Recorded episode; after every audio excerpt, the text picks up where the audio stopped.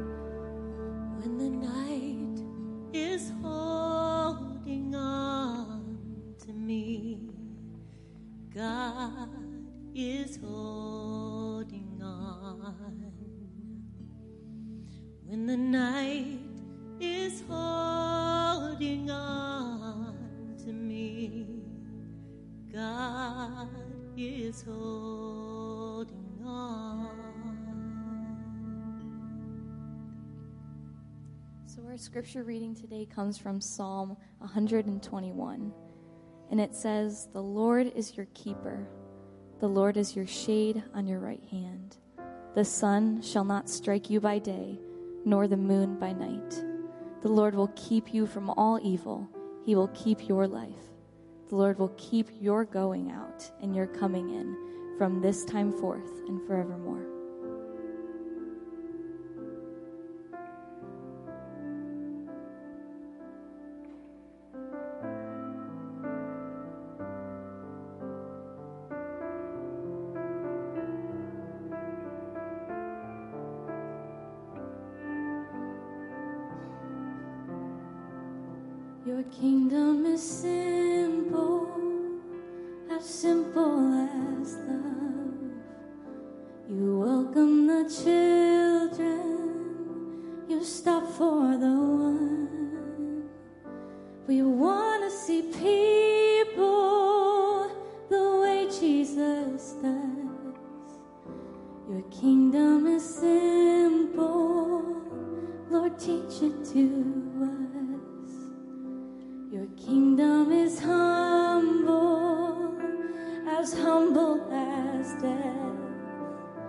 His King is a Savior who gave his last breath. So may we die daily, our pride laid to rest. His kingdom is humble in the broken heart.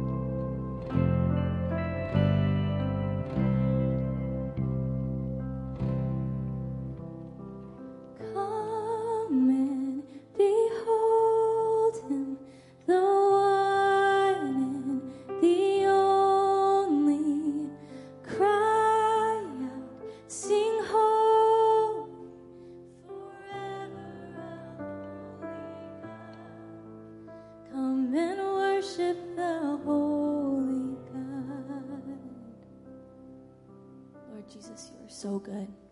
We worship you today. We lay down our lives before you in this moment right now, Lord. We pray as that when we go into this message, that you will be able to speak to us. We'll be able to listen to your word, what you want for us to take in with today. Lord Jesus, be with us now. Pray all these things in your holy name.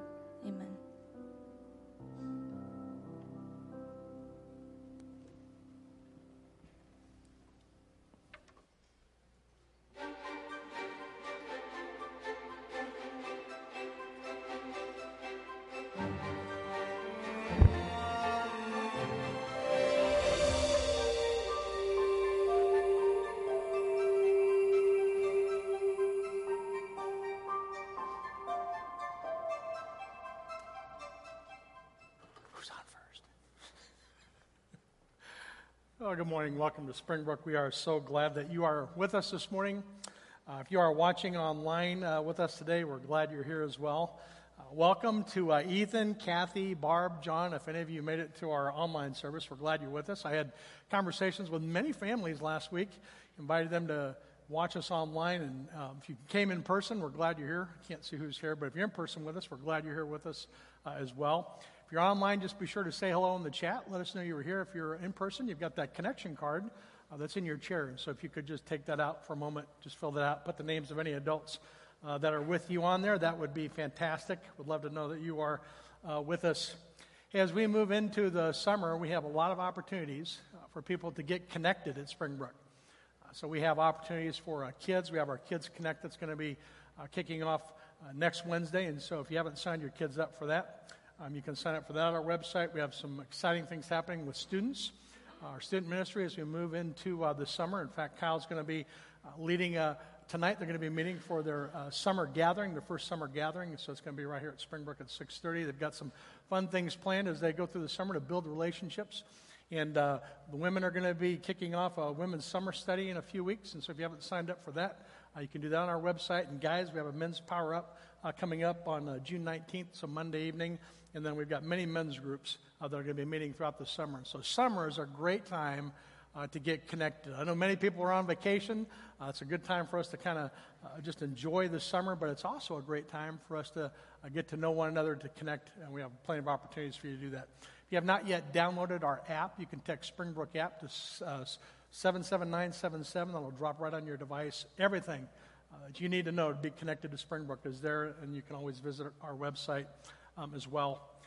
Also, just want to let you know we're uh, you know we're working through some transitions with our staffing on our children's ministry. We've got some opportunities uh, as we think about leadership and how we invest in our kids, and we have several opportunities uh, for anyone that is interested in investing in the lives of our next generation of kids. And so, if you are interested in helping to serve in children's ministry as we move through the uh, summer. We're building some teams up. We're preparing for the fall, and we would love to talk with you if you're interested in investing in the lives of our kids. And so you can text uh, Kids City uh, to that phone number. You can scan that QR code. You can go to our website. You put it on your communication card. You can say something in the chat. there's any interest that you have uh, serving in children's ministry, we'd love the opportunity um, to talk with you.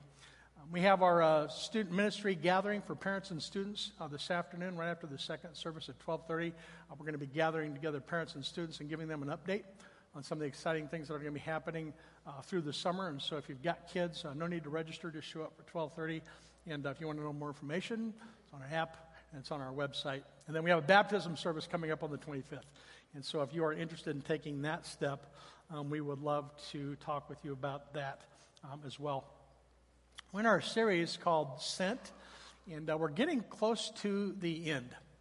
Uh, we have been looking at the various post resurrection appearances of Jesus uh, from the time that he was uh, resurrected to before he uh, had ascended. Uh, we started out by looking at Jesus' first appearance with Mary Magdalene at the tomb. We saw the other Mary, and we saw the importance of coming to see the empty tomb. Come, see, go, and tell. And so we looked at some important principles about what the implications of the resurrection mean for us as a church uh, and individually. Uh, we saw that Jesus appeared to the disciples both with Thomas and without Thomas.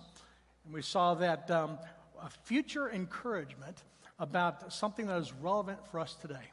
Uh, we saw that although we can neither see nor touch Jesus, we are especially blessed because of our faith without seeing today. And so we talked about the importance of our faith and the implications for what that means for us. Jesus appeared to the disciples and he gave them the Great Commission to go, make disciples, to baptize, and teach them. And so that going is, is our effectiveness at reaching our community. And we've had over 100 new people at Springbrook just this year. Just this last week, we have four new families that we engaged that are signed up with us and are watching online. And so we want to we want to go out into our community and we want to help people to understand the hope that we have in, in Christ.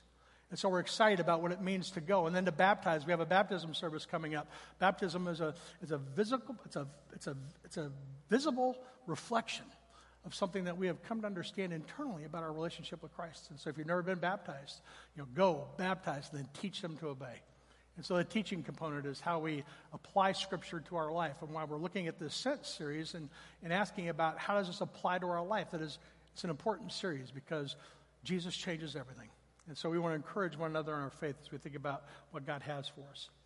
Jesus appeared to the seven disciples where Peter was singled out, and we've seen uh, Peter, a clear example of Jesus uh, redeeming someone, forgiving them, and redeeming them. And Peter is a great example of what forgiveness and redemption looks like. We've been looking at these post resurrection appearances before Jesus would be ascending uh, into heaven. But there are three times that Jesus appeared after he ascended into heaven. We're not going to look at those in any detail, but Jesus would appear to Stephen in Acts 7 when Stephen was being persecuted and put to death. Jesus had already ascended, but he appears to Jesus after that ascension with Stephen. He would appear to Paul on the road to Damascus in Acts chapter 9, and he would appear to John on the island of Patmos as John was preparing to write the book of Revelation. And so we've been looking at the pre ascension um, appearances of Jesus, but there was three appearances of Jesus that, uh, that we know about after his ascension. We're not going to look at those in detail, but I do want to talk briefly about Jesus appearing to Paul, who was then Saul. You know, Jesus had ascended, the Christian faith was spreading, but not everybody was excited about that. The Jews, in particular, were not excited about that. And Saul, then uh, soon to be Paul, was a devout Jewish leader. He was so devout that he was persecuting the Christians as an affront to his Jewish faith. And so Paul was a very uh, devout uh, Jewish leader but when Jesus appears to him in Acts chapter 9, he, he helps him to understand who Jesus is. And Paul has this epiphany moment where he comes to understand who Jesus is. And we see that in Acts chapter 9. Paul was on his road to Damascus. He was, as he approached Damascus, a light from heaven shone around him. He fell to the ground and he heard a voice saying to him, Saul, Saul, why are you persecuting me? Why are you persecuting my church? There's a link between who Jesus is and our, and our body of Christ. And so he says, Why are you persecuting me? And Paul says, Who are you, Lord? And he said, I am Jesus, who you are persecuting. And so Paul has this post ascension experience with Jesus. Jesus has died, he's been crucified, he rose from the grave, and all of this happened in around you know 33 AD. He died, he came back to life, and he was ascended. But he reappears for the Apostle Paul in Acts chapter 7. First of all, he does it to Stephen in Acts chapter 7. Stephen was the first Christian that would be killed, and then he'd appear to Paul, and we see that story really start to unfold as we move through Acts chapter 9. And, and all of this is happening in a matter of months since Jesus' resurrection and ascension. Paul would end up giving his life to Christ. He would become a Christian. He would spend several days in Damascus. And then, according to Galatians chapter 1, we would see he would spend you know, three years uh, there as he moved on into Arabia, now the modern day of Turkey. And so we don't know a lot about Paul's um, conversion and how he grew in faith prior to his actually becoming an apostle. You know, the Bible talks a lot about that. But for 10 years, there's not a lot of detail on Paul. We know that in about 45 AD that he would travel from Antioch, Antioch on his first missionary journey. We know that he would take a second missionary journey through uh, the territory of Macedonia, planting and starting churches throughout the area. And he would find himself in Corinth in about 50, uh, 51 AD. And so Jesus is ascended. He appears to Paul almost immediately after. Paul grows in faith, and around 50 AD, he's on his second missionary journey. He finds himself in the town of Corinth, and, and so he's establishing churches there. And then it was about 53 to 54 AD that Paul would leave Corinth and then write the first letter back to that church uh, that he had started. So Paul was in Corinth, he had relationships with them. He would leave Corinth, and then the church would kind of get in disarray. Just a couple years later, Paul would have to write a letter back to that church. There's a division in the church in Corinth. Um, you know, there's division, there's sexual misconduct, there's confusion about foods, what foods can we eat, and, and interestingly enough, there's a controversy about the resurrection of Jesus. And Paul writes to them to remind them about the appearances of Jesus. And so, in our timeline, as you look at Paul, Paul is writing this letter in 53 to 54 AD, and he's referencing something that happened prior to Jesus' ascension. And so when we go to our timeline, we're looking at Jesus' appearance to 500 witnesses and to James, according to Paul, who is writing many years later. Does that make sense? And so Paul is writing about how Jesus had appeared to the disciples, to the 500 witnesses, and to James. And so that's what we want to look at this morning. And so it's only through Paul's writing that we know about these appearances of the 500 and uh, the appearances to James. And we're in uh, 1 Corinthians 15, is where Paul is writing about this. And so if you've got a Bible, uh, turn with me for a moment to 1 Corinthians. Uh, we're in chapter 15. And uh, Paul is writing beginning in verse 1.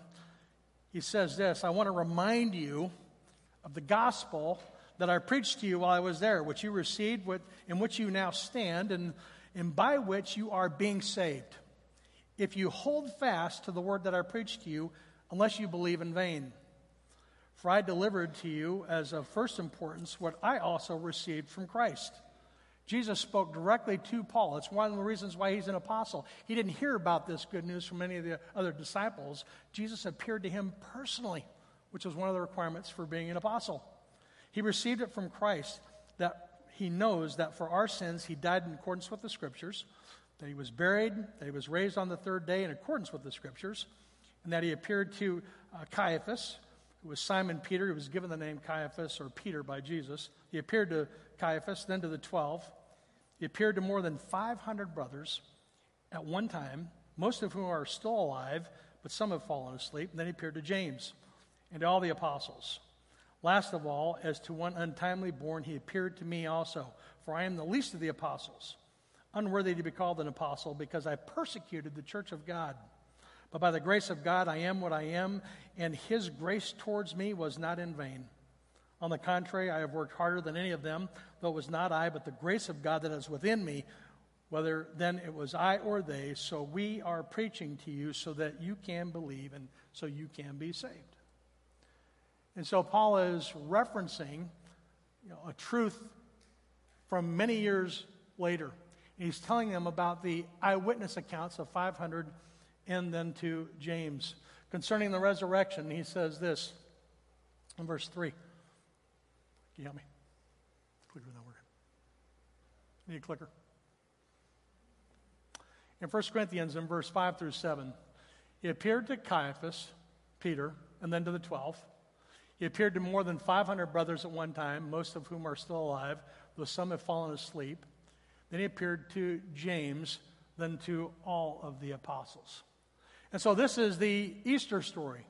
You know, Jesus died, he was resurrected, and he appeared um, to the the disciples, the 12 and the 500 after his resurrection. And so the Easter story was is that he died according to the scripture. He was buried and he was raised on the third day. But then his post-resurrection appearance that Paul's talking about happens in verses 5 through 7. Appears to the disciples, to the 12, and to Peter. And that's the series that we've been in. We've been looking at these appearances of Jesus. But there are only two appearances here that we don't see anywhere else, but they are really important. He appeared to more than 500 brothers at one time, most of whom are still alive, though some have fallen asleep. Jesus appeared to more than 500 people after being dead for three days. He, then he appeared to James. But I want to talk first about these 500 people that Jesus had appeared to. And before we do that, I want to share a quick story with you.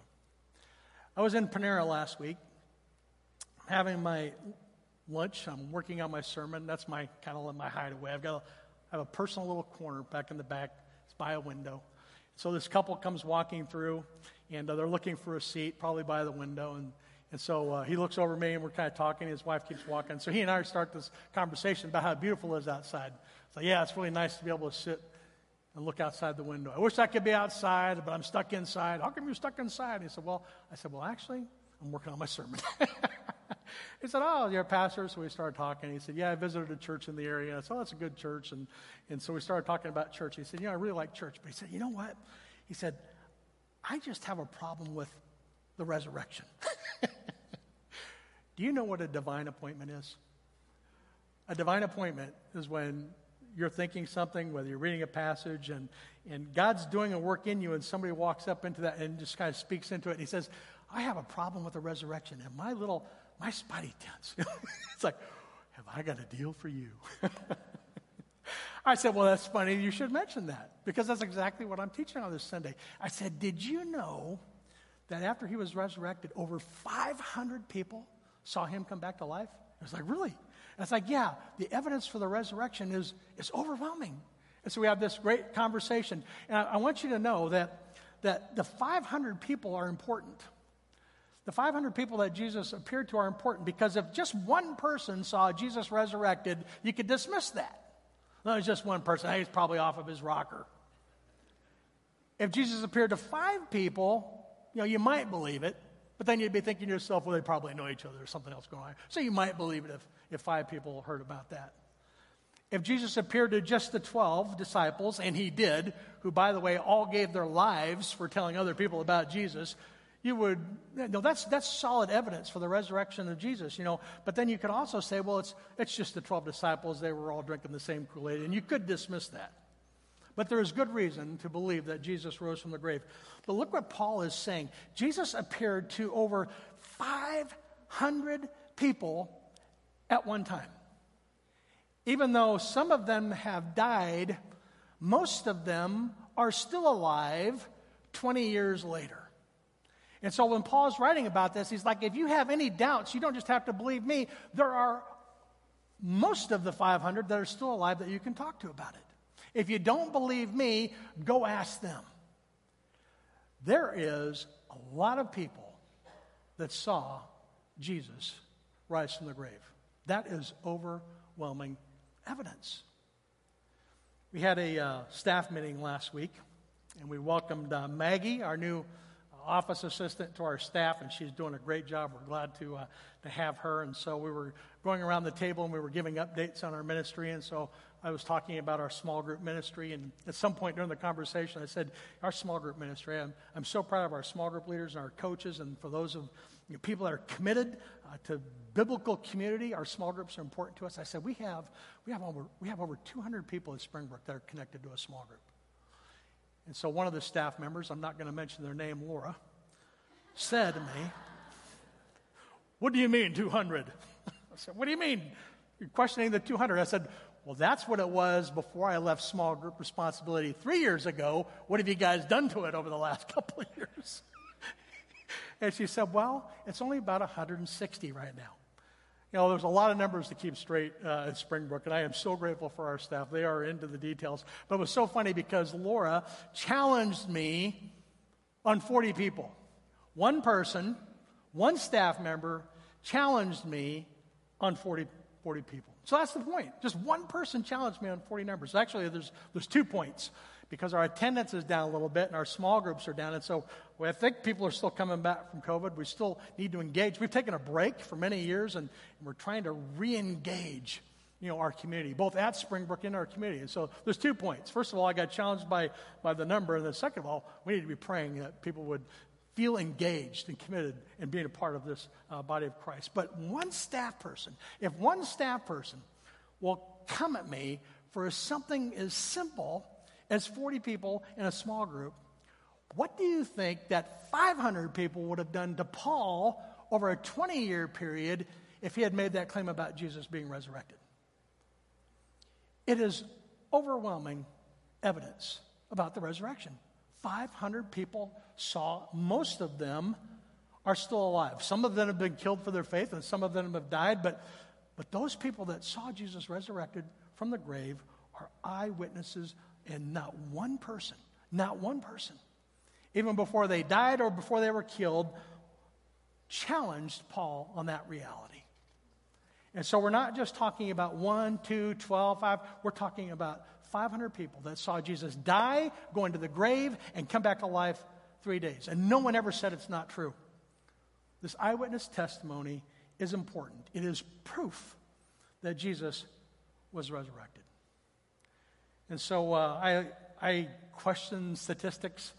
Uh, I like them because they're fun, because uh, they show trends and such. For what it's worth, um, the Barna Group um, publishes some uh, interesting information, and I did the best I could to kind of show this to you on the screen. But in general, they conducted a survey uh, throughout North America, primarily focusing on the United States, and they found that in America, over 60% of Americans uh, would describe Easter as a religious holiday. It's a religious holiday. Everybody would recognize it as a religious holiday. Some, some were confused. I grew up thinking it was about eggs. I don't know. so, but the majority of people would recognize Easter as a religious holiday, but, but only 40% of those that were surveyed believed that Jesus was resurrected from the grave. 40% from a national perspective. And here's the shocker 50% of the people that go to church every week believe that it was a, uh, a holiday, but only, only 50% of them believe that Jesus was actually resurrected.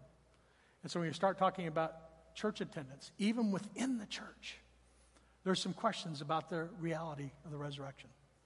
Now, we know that our young adults, 18 through 25, are the ones that are probably the most skeptical, with 37% of them believing in the resurrection. 58% of them believe it's a religious holiday, so it's, for the most part, been dismissed.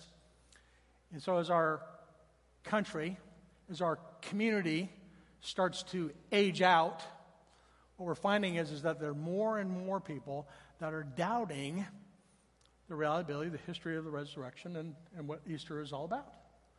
If somebody attends church you know, last week. So they did the survey. They said, How many of you attended church last week? And this many people. So for people that attended a church in the last week, only 54% of them said they believe in the resurrection. Now, 77% believe that, you know, there was a holiday, so that was, that was good.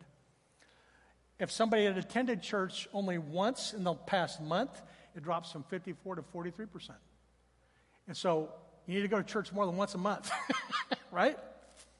So people that are regularly connected to the church still have questions about the resurrection. It drops for people that are only going once a month. For people that are unchurched or call themselves Christians and don't go to church, 25% of them believe in the resurrection. And so the things that we're talking about, you know, so you might be listening to that and thinking, well, I believe in the resurrection. What's this got to do with me? Well, what has to do with you is that the majority of people around you don't believe what you believe. So I don't know what your conversations have been like with the people around you, but the majority of people don't believe in the resurrection.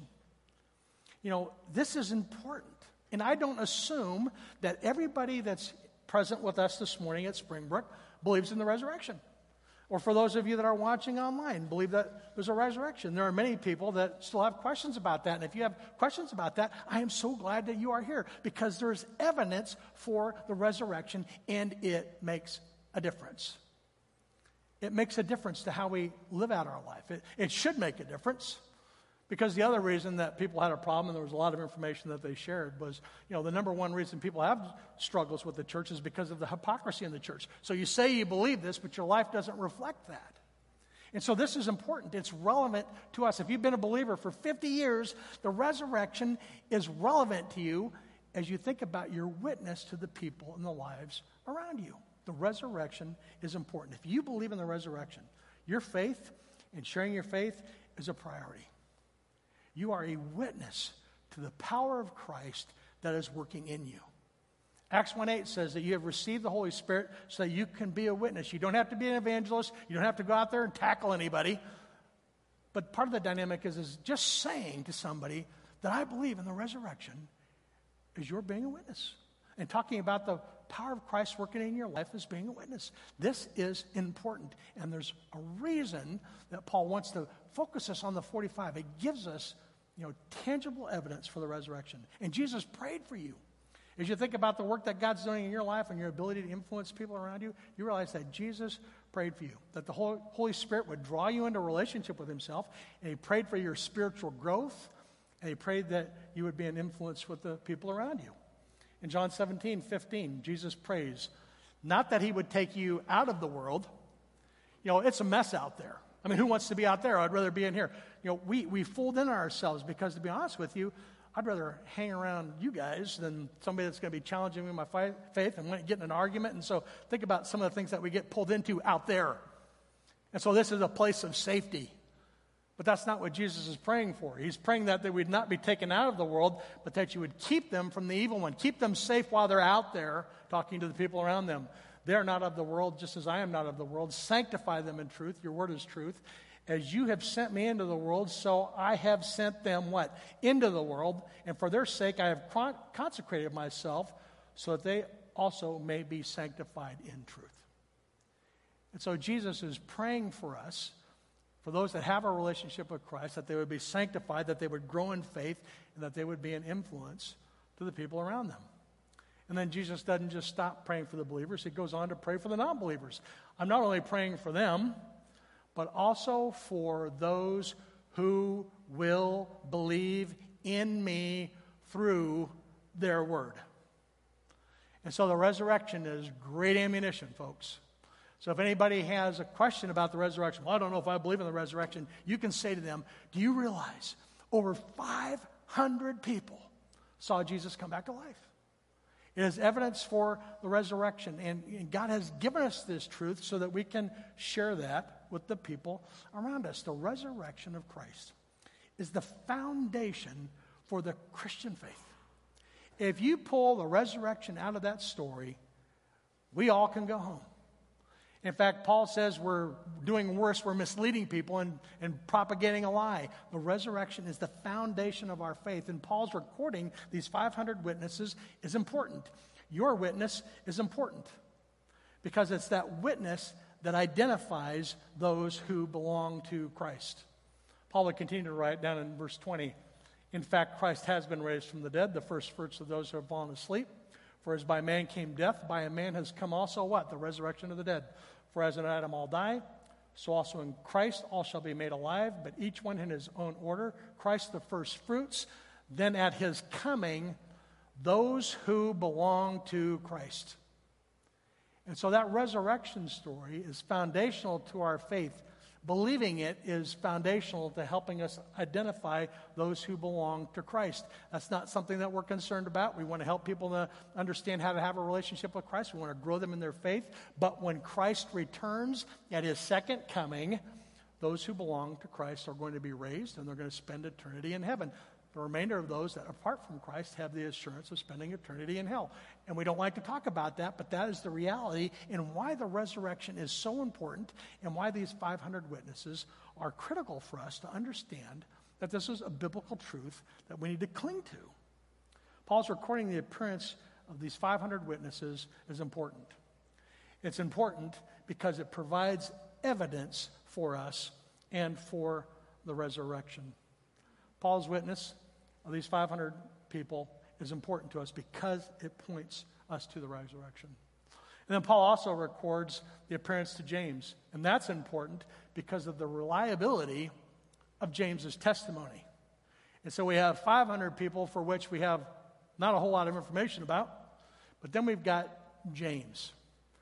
And Jesus identifying James in, in that passage is important because of the reliability of the testimony of who James is. Now we have, we have multiple James, Jameses in the, in the New Testament. So he appeared to the 500, then he appeared to James. And so we have, we have many Jameses uh, as we read through uh, the, the Bible. There's at least three. Um, so who is this James that um, Jesus has appeared to? Um, of the three, there was James, the son of uh, Zebedee. And we know that it was not him because he appeared to James and then all the apostles, and James, the son of Zebedee, was an apostle. and so this is a different James than the apostle James. The apostle James was one of the first of the 12 that would follow Jesus. And so we know it wasn't him. And then the second James was the son of um, Alphaeus, and He's only mentioned three times uh, in the New Testament, and it's always in connection with his mother Mary and his brother uh, Joses, uh, which is, uh, s- kind of a slang for Joseph II. I'm Richard II, and so, but that James was always connected to his uh, mother Mary and uh, his brother uh, Joses or Joseph. So the third James that we have here by process of elimination is the one that had uh, led the Council of Jerusalem uh, back in Acts chapter uh, 15. He's the one that God would speak through as he's writing the book of James. And this is the James that would be the half brother of Jesus. And so this James is the half brother of Jesus. This James uh, knew Jesus intimately. Uh, he knew him personally, uh, but he also did not believe in his brother Jesus at the beginning. so his brother, his own brother, his own family didn't believe that Jesus who was he who he claimed to be. In John 7, you know, Jesus was going about Galilee, he's performing all these miracles, he's teaching all these great things, but he didn't want to go into Judea because the Jews were seeking to kill him. And so his brothers, James included, says, "Look, you need to leave here. You need to go to Judea so that your disciples over there uh, may see the works that you're doing, what, the works that you're doing. For no one works in secret if he says, seeks to be known openly. So if you do these things, you need to go show yourself into the world. For even his brothers did not believe in him. Not even his brothers believed in him. And so this James that we're referring to is Jesus' brother, but interestingly enough, he didn't even believe in him at the beginning. That's a confidence killer, isn't it? I'm getting ready to start a new ministry, and your whole family thinks you're nuts. You ever been in that position? wow, you really believe that? I can remember talking to my when I first became a Christ follower and I got baptized. And uh, my dad might be watching online, so I love you, Dad. My dad's now a believer, but my dad says, "Are you joining a cult?" I know I'm not joining a cult. My poor mom uh, thought I was going to be excommunicated and go to hell because I was like, "Well, that's not what we believe." It was funny because when I first became a Christ follower, I didn't have anybody encouraging me in my faith, except for the few guys that I had met at my uh, you know first church. My sister had become a Christ follower at some point, and so her and I got to talk. But it's discouraging when something's happening, and even those that are closest to you doubt what you're going through. I can remember when I was talking to Carolyn about my calling to ministry, and, and uh, I was thinking about going back to seminary, and she said to me, she said, I know for a fact that God's calling you into ministry because I know that you would never go back to seminary without God. School for me was painful. And man, for me going back to school, it was, you know, my, my wife, you know, just really encouraged me. And so, you know, but when, but when those that are closest to you doubt your calling and don't believe in you, that's, that's difficult to work through, isn't it? James grew up with Jesus. He had known him his whole life, and yet he did not believe the claims that he was making about himself. In fact, Jesus goes back to his own hometown after performing all these miracles and teaching about the kingdom of God. He, he pulls back into town, and, and they all start questioning Is this the carpenter's son? Who is this guy?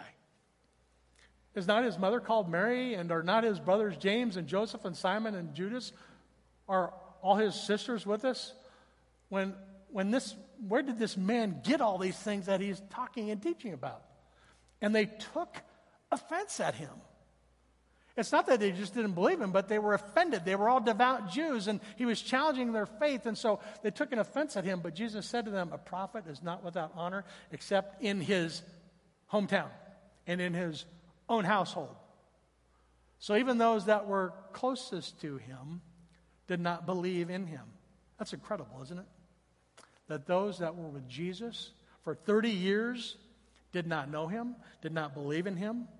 None of his brothers is mentioned in the Gospels as, as a disciple during his pre crucifixion ministry. I mean, his family was just out there. You know, do you, like me, have family members that don't have a relationship with Christ? This should be encouraging to you. Because Jesus himself had family members that questioned who he was. This should also be an encouragement to you because it is the Spirit of God that draws people into relationship with Himself. And so we just, our role and our responsibility is just to keep praying for them. Know, we make a faith commitment, we get excited, we want everybody around us to jump on it. And so sometimes it takes a little bit of time. Jesus was with his family for 30 years before they finally saw him resurrected and believed. You know, after the resurrection of Jesus and after his ascension, his entire family uh, become believers. And they, we find him, in the, and they find all of them in the upper room worshiping with God. In the, book, in the beginning of book of Acts, in uh, chapter 1, after uh, Matthias is uh, chosen to replace Judas,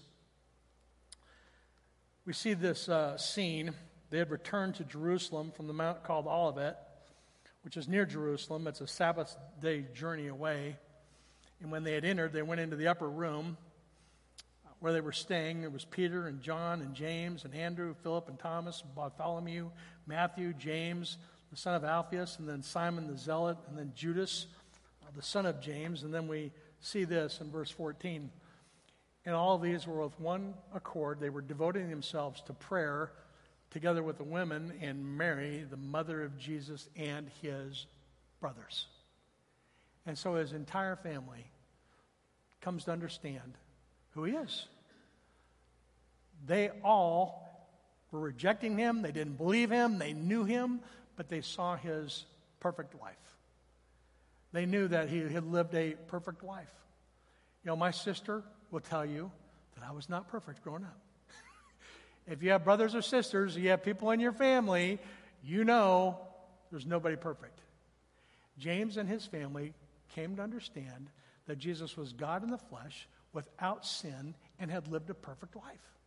And so it wasn't just that he was resurrected. I mean, if my sister, if somebody here was resurrected from the grave, it's like, well, well, good for you. You came back to life, but you're still not perfect. One of the requirements for the Messiah, the coming Lord, was that he would be God, righteous, without sin. And we find that in Christ. And his family gives testimony to that.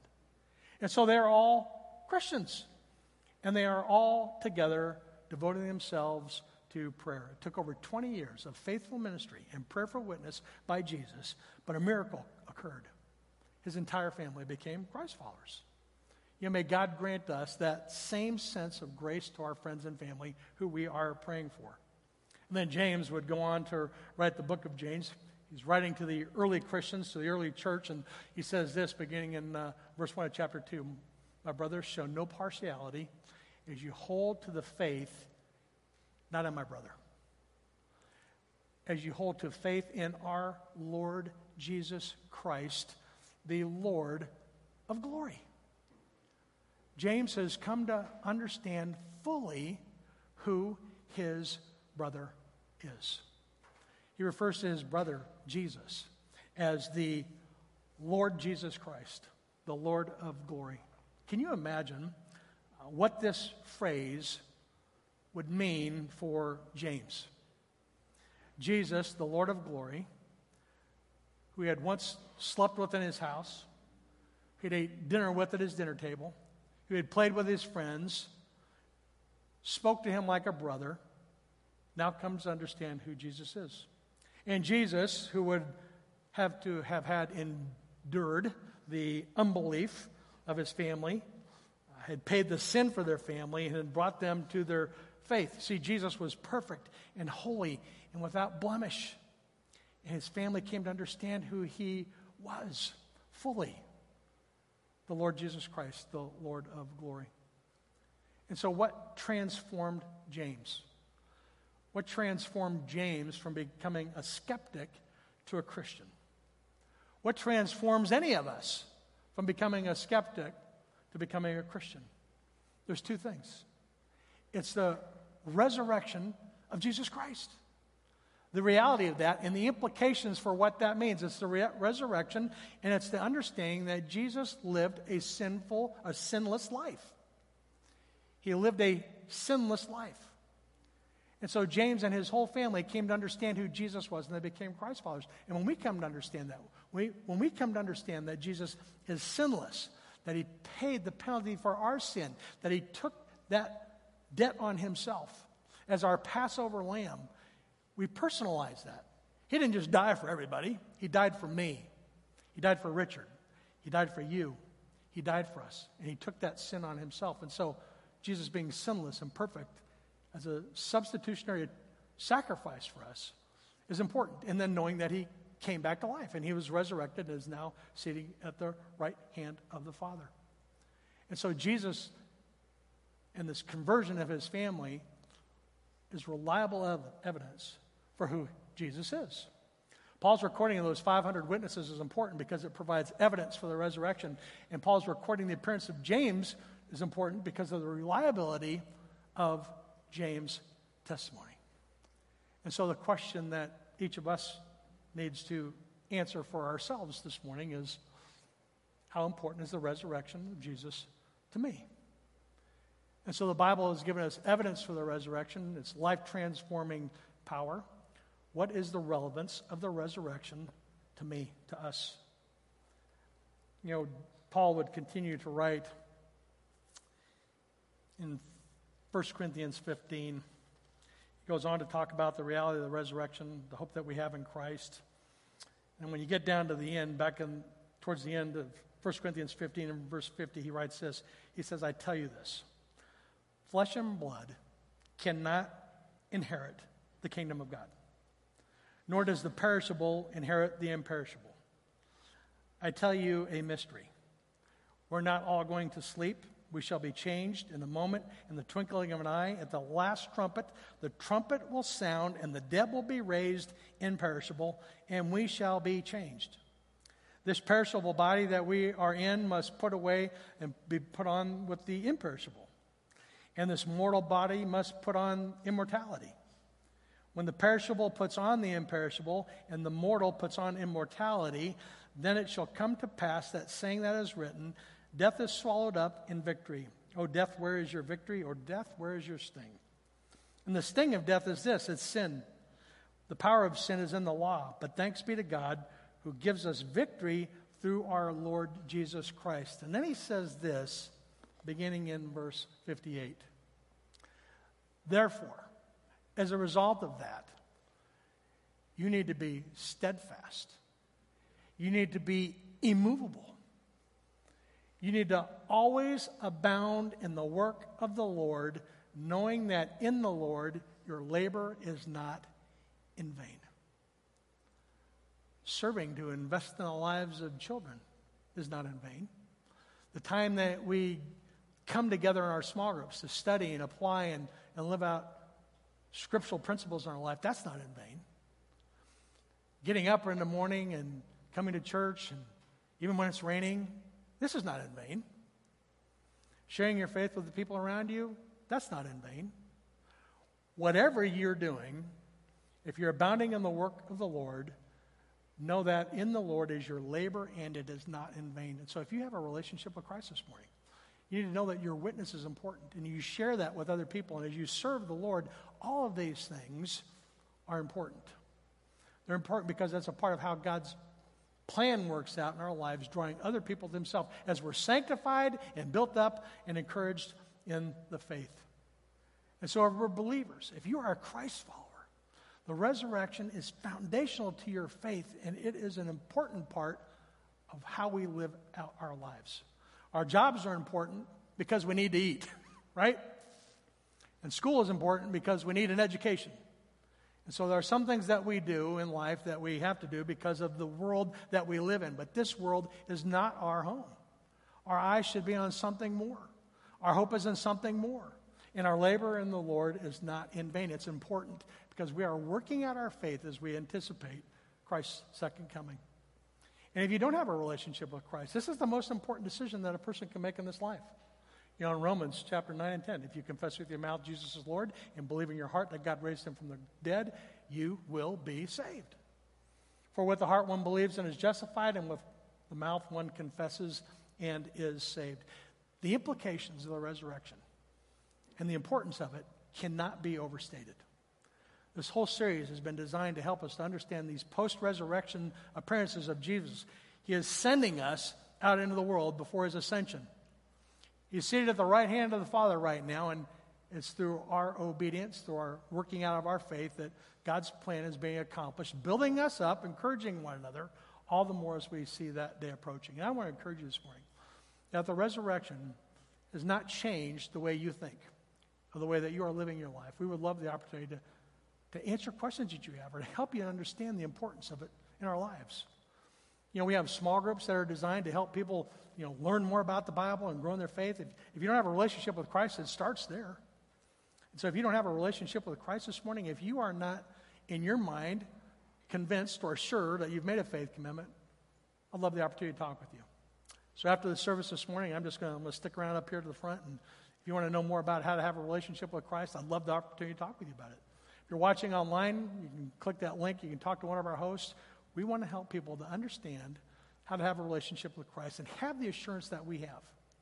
And so if you want to know more about our relationship with Christ, please, you can stick around after the service or you, you can text next step to this phone number. You can scan that QR code. We want to make sure that people have the information to make a decision about what to do with Christ. Then we want to help them grow in their faith. And so if the resurrection is not impacting your life on a routine basis, we'd love to help you with the opportunity to, you know, just understand how you can live out the importance and the reality of this truth. We have uh, Pastor David Nelms with TTI is going to be with us next week. We're going to be talking about uh, missions and the importance of our work around the globe. Uh, we're looking forward to what God has for us as we uh, prepare to finish up this series. We've got two more weeks as we move through uh, these post resurrection appearances. And I just pray uh, that God would continue to draw each of us closer to Himself, that He would accomplish His plans and purposes in our life. Would you pray with me? Father, we just thank you for this uh, day you've given us today. Uh, we thank you for the eyewitness testimony of the 500. Uh, we thank you for those that have uh, given their lives uh, for this truth. God, we thank you for those that have, you spoke to that have given us your word. And so, God, I thank you for your faithfulness uh, to us in the past. We thank you for your faithfulness in the present. And we know that we can trust you with our future. And God, I pray that you would draw each of us closer to yourself. Uh, God, for those that are unclear about our relationship with Christ, I pray that you'd help them to get that clarity, that they, know that faith is reasonable. Uh, God, that Christians don't just check their mind at the door. Uh, there's reasons to believe uh, that Christ was resurrected. There's reasons for us to be able to trust you. It's called faith because of the things that we don't see, but we also know that faith is a work of your, uh, your spirit in our hearts. And so, God, I pray that you draw those that don't have a relationship with Christ to yourself. For those of us that have a relationship with Christ, I pray that you would continue to work that faith out in our lives so that we can live as your witnesses. We can help other people to understand the hope that we have within ourselves and so that we can be a part of your plan. And uh, God, we commit this day to you. And we look forward to all that you have for us. We pray all these things in Jesus' name. Amen. All right, go ahead and stand for one final song.